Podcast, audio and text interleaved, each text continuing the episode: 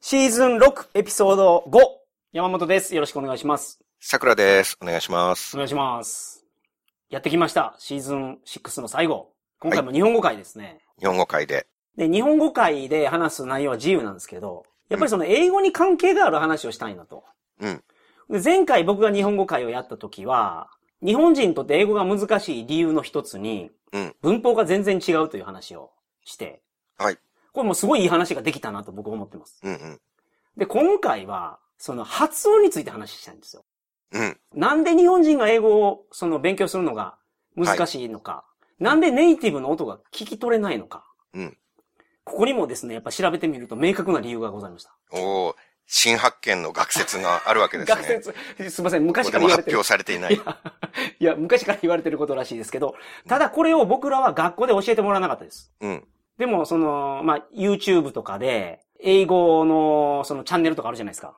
うん。向こうの、そんな、オックスフォードの、なんか英語の研究機関が、なんか出してる、外国人用の、なんか英語学習コンテンツとか、はいはい。そういうところには出てます。っていう話なんですけど。うんうん。えー、あのーシラブルタイムドランゲージっていうのと、うんストレスタイムドランゲージっていうのがあるらしいんですよ。あるっていうのは、言語を、言語の発音のそうです。系統みたいな。そうです、そうです、そうです、かそうです。はい。シラブルとストレス。ストレスとあるっていう。で、はい。英語はストレスなんですよ。うん日本語はシラブルです。うん。なるほど。でも、前みたいに日本語との比較をすると分かりやすいと思うんで、うんそれをさせていただきたいんですけど、うんうん。英語っていうのは、その大事な言葉を中心にリズムが形成されるんですね。大事な言葉を中心に。中心うんに。はい。で、大事な言葉以外の音は弱くなるんですよ。うんうん。なるほど。うん。だから、大事な言葉でリズムが形成されるんで、うん文字として書いて長くなっても、うん声に出した時の長さが変わらないっていうのが、日本語と大きく違うところです。 何言ってるかわからないですよね。はい。ちょっと、わからなかったです。えっ、と、だから、えっ、と、文字として書くと長くなるけど、はい。えっ、と、文字で書くとね。うん。でも声に出した時の長さが変わらないんですよ、英語は。変わらないっていうのは何と変わらないんですかえっ、と、例を用意しましたお。えっ、とですね、簡単な英語ですけど、はい。ドッグス、チェイス、キャッツ。はい。犬が猫を追いかける。うんですよね。はいはい。この3つの単語、うんドッグスとチェイスとキャッツっていうのが、この文のその大事な言葉なんですよ。はい。だからこの3つを中心にリズムが形成されるんですね。うんだから、ドッグス、チェイス、キャッツ。このリズムなんですね。ま、はいまず基本が。はい。で、これに、えっ、と、日本語で言うと犬が猫を追いかけるですけど、うんその犬がその猫を追いかけるって日本語にすると、長さ変わるじゃないですか。声に出した時の長さ。日本語その場合のを、そのをつける分だけ長くなる。なりますよね。そうです、そうです、そうです。日本語の場合は。はい。ただ、英語は、the dogs chase the cats にな って、うん。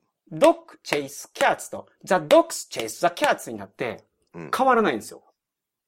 変わらない。 変わら、リズムとしては変わらない。そ感じう。ですねで、そはいこの座がすごく弱くなるんです。うんで、これで言うと、the dogs will be chasing the cats。うん。単語数にすると、1、2、3、4、5、6、7個になってますよね。うんこれであっても長さが変わらないんです。発音したときに。そうです。dogs chase cats。the はい。 dogs will be chasing the cats になるんです。うーん。この dogs chase cats と the dogs will be chasing the cats の、うんその声に出した長さが変わらないっていうのが、ストレスタイムドランゲージの特徴らしいです。 なるほどね。まあ今のも納得感はありました。本当ですたかだ、 ただこれをネイティブの人が発音してくれたらもっとわかりやすいんだろうなってそれは思そういでますしけどた。。僕の発音は下手くそなので。そう、わ我々のレベルだとなかなか発音の違いとかを分かりやすく解説するのにちょっと無理があったりする。もう一回やってみましょう。はい。 dogs chase cats ですよね。はい。 the dogs will be chasing the cats. はい。 長さ変わらななんい。か、うん。長さより面白さの方がなんか気になってしまって。だから、ここで大事なのが、その、the dogs will be chasing the cats になったところで、強く発音するのは、dogs と chasing と cats だけで、うん。 the とか will be とかは、そのうんテンポで言うところの裏拍に入ったり、あとすごく弱くなったり、速くなったりするんで、うん。ここは正確に発音しないらしいんですよ。うーん。で、我々がその英語の授業で習った時ってうん、これはなら習ってないと思うんです。僕らの時代は。そのまま、その単語数が増えると、先生が言ってた、その長さも長くなってるんですよ。うんうん。だから、えっ、と、その犬がその猫を追いかけるだろうとか、そうういう、日本語だとまあ単純に長くなるじゃないですか。その喋り終えるまでに。ん。うんうんただ英語だと長くならないっていうのが、ネイティブの人はそうなってるから、うん。だから聞き取れないらしいです。日本語でやってる英語の授業は同じリズム、同じ音の強さで教えるから、うん。だからそのネイティブのやつを聞いたときに、その、難しいと。文章、書く文章だと長くなっても、喋るとギュッて縮んじゃって、リズムが変わらないから、そうなんです。縮んだ部分はすごい難しくう、なんりうん、ますうよんね。うん。 The dogs with white beautiful fur will be chasing the cats でも変わらないですかえ、でもそれは大事な言葉が増えてますよね。ホワイト、なん、なんて言いました ?with white beautiful fur. その、ホワイトビューティフルファーっていうのは、うんあの、大事な言葉になるんで、うんその、大事な言葉でリズムが形成されるっていうのが、この英語の特徴、ストレスタイムドなんで、うん大事な言葉が増えると、それは長くなります。なるほどね。じゃあ大事じゃない言葉だったらいくら増えてもそ。いい。いう裏に入るらしいです。や、でも大事じゃないって言われてもね、その、今追いかけているのか、未来のある時点で追いかけているかはう、ん。非常に大事なことではないですか、こ れは。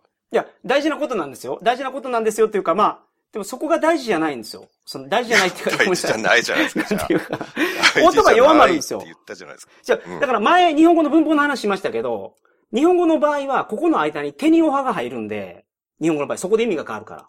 でも、英語の場合は語順があるんで、うんそ、そこが弱くなっても、犬が猫を追いかけてるってことだけわかるんです。まあ、だ、だけはね。うん。そういつ追いかけてるかはうん重要じゃない。だから言ってるんですよ。言ってるけど、弱くなる大事し、じゃないでしょ早くなる。大事じゃないらしいです。大事じゃないんでしょ、うんそれ。私は、私が公園であなたを待っているか、私が後で公園であなたを待っているかって結構待ち合わせに関しては重要だったりしません後でっていう言葉を明確に入れると、そうですけど、そその、それはだ will って be waiting じゃないですか。will be, will be, will be ですよ。うんうん。で、それは大事じゃないってことになるんですね、英語では。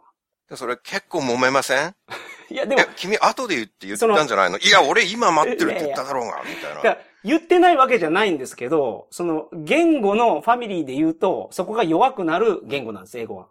うん。だから言ってるは言ってるんですよ。だから will be っていうのも。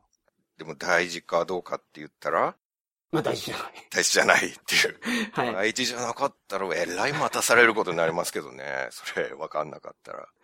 ちなみに、あの、はストレスランゲージ。ストレスタイムド。はい。ストレスっていうのは、つまり強調そういうことですってい。うことですよね。うん。シラブルは音節だったと思いますけど。単語を強調して発音する方のグループと、音節を気にしてそうですね。喋る方のグループがあるっていう。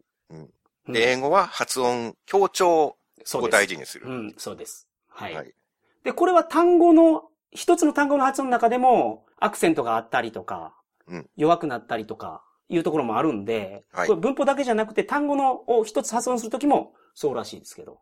なんかその海外で旅行とか桜さんもされてるから経験あると思うんですけど、英語ネイティブの人が例えば二人いて、うん。その中に桜さんがいて3人で話してるときに、うんえっ、と、1対1で話してるときは、まあなんとなくわかるけど、ネイティブ同士が話してるときって全然わからないときとかないです。いや、一切わからな いですね。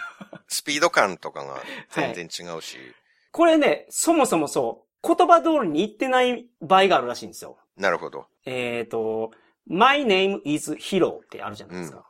これ、僕らに話すときは、ネイティブの方は、うん my name is hero って言ってくれるんですけど、ネイティブ同士で話してるとき、my name is hero になるらしいんですよ。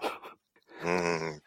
その、my って言ってないんですよ。なんて言ってんのって言ったら、うん。むって言ってま した。言うも嫌になっちゃいますよね。はいはいはいはいはい時うん。そうなんですよ。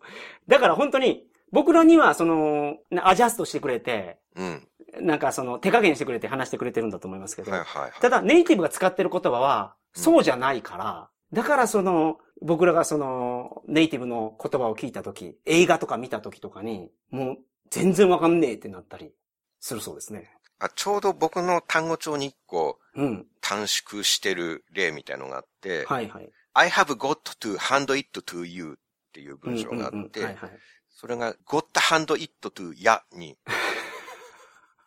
なるほど。 I have got to が got に一言になってるし、はいはいはいはい。 you がやに一う言んになうっんてうて、んうん。これ got hand it to や言われて、I have got to hand it to you を言っている とは、まさか想像できないですよね。はいはいはいはい。これやられると本当にお手上げですよね。うん、でも、それで話してるんですよね、みんな。実際はそうなんですうもんね。ん。あのー、エド・シーランの曲で、Shape of You って曲ありますけど、うんその歌詞の中で、Me and my friend ってあるのが、うん Me and my friend って言うんですよね。ああ。 Me and が Me になってるんですよ。うん。わからんっすよね。うん、そうです。 そう、いやー、だから、先の勉強なんでしょうね。はいはいはい。なんだろう、トイックとか英検とかを頑張ってクリアして、さらにその先にそれをもっと省略した時にどう使うかってそういそうう、そうそう。そうなんですよ。そういう次元がまだ先の先にあるんですよね。はい。だからこそ、その、何って言ってるかを聞くのがすごい大事だと思います、僕は。何って言ってるか、その、だから、聞いた言葉をそのまま真似する。うん。真似するのが大事でそう、そう、そう思いますす。かはい。だから、聞くのが大事なんじゃないかなと。うん。オーストラリア行った時に、僕、カントリーが全然伝わらなかったんですよ。カントリー。なるほど。はいはいはい。カントリーって、その、今この英語辞書がありますから、ちょっと音出してみますけど、 country, country, country, これなんですね。うんうん、はい。カントリーっていうよりは、カンチョリーって言ってるんですよ、これ。まあ聞くとそうですね。はい。で、カントリーっていうのを、下の幕とかを気にせずに、普通にカタカナでカンチョリーって言ったら、うん通じたんですよ、僕。わかる。だから、聞いたまま言うっていうのが、すごい大事なんだなっていうのは、そこで気づきました。現地の人が本当に言っているものを聞いて、そのまま喋るっていうのそうではすね。実用的で すよね。本当それで一発で通じるようになりますよね。で、この発音っていうのは、そのスポーツ的な練習で上手くなるんですって。喉で音を作るんですけど、うん。その英語にしかない音を作らないといけないので、これはもう本当になんか、ね、素振りするみたいな感じで練習しないといけないというのを言われて、うんその発音についての本をですね、この前買いました。おうそれを、まだ1ページもめくってないですけど、うんうん。買って満足してますから。 まあ、およ い。その発音のテキやストっていこうかな1ページも読んでいないのに、これだけ発音について 素晴らしい解説ができる。もう、その本いらないんじゃないです か。いや、だかそらこ、まで発音に精通してらっしゃるんですか精通はしてないですよ。ああ、まあ、これが理由で難しいんやなと。なんかあの、言語をやってる方に、なんか、が、いおっしゃってたことがあって、その普通の学問と違って、なんでこの例外はこうなんですかとか、うん。その理由を求めるのはマジで意味がないと。で、そういうもんなんやから、それで覚えた方がいいと。まあ、それは納得 します。はい。だからこんな僕の今日言ったへりくへりくつはもう皆さん忘れてください。 ネイティブの人の喋ったやつを真似する感じなのが一番いいみたいです。そうですね。うんなので、シャドーイングとかはその点ではすごい有効なんじゃないですかねあ。あはんはん聞いた後にすぐ。すぐ喋繰るり返して真似するっていうあのそうはははいいはいね、モノマネもうまくなりますし、ね、でもなんか言語の音声に関してはモノマネそのものですよね。ああ、 確か本当に。に。うんネイティブのモノマネをすればうまくなるわけなんで。うんうんうん。確かにね。というのが本日僕が用意したエピソード 5? は日い。本語編での話です。買った発音の参考書1ページも読まずにまさかここで発音に関してね、このレクチャーをいただくっていう。いや、僕の買った本はその音一個一個っていうんですかこの母音はこう発音するとか、この子音はこう発音するっていうのを一個ずつなんか解説してくれてる本があって、ほうほそれがなんかすごい有名でですね、英語耳って言うんですけど、う。うん。それを買いました。じゃあその本はいつまでにやりきりますかいや、それはちょっとわかんないですけど、あのーできるだけ早く、 頑張ろうと思います。多分当分やらないな。できるだけとか言うとやらないんですよね。買うとなんかある程度満足しちゃいますよね。まあそういうもんです。はい。本日もお疲れ様でした。ザッツオーお疲ルれ様でした。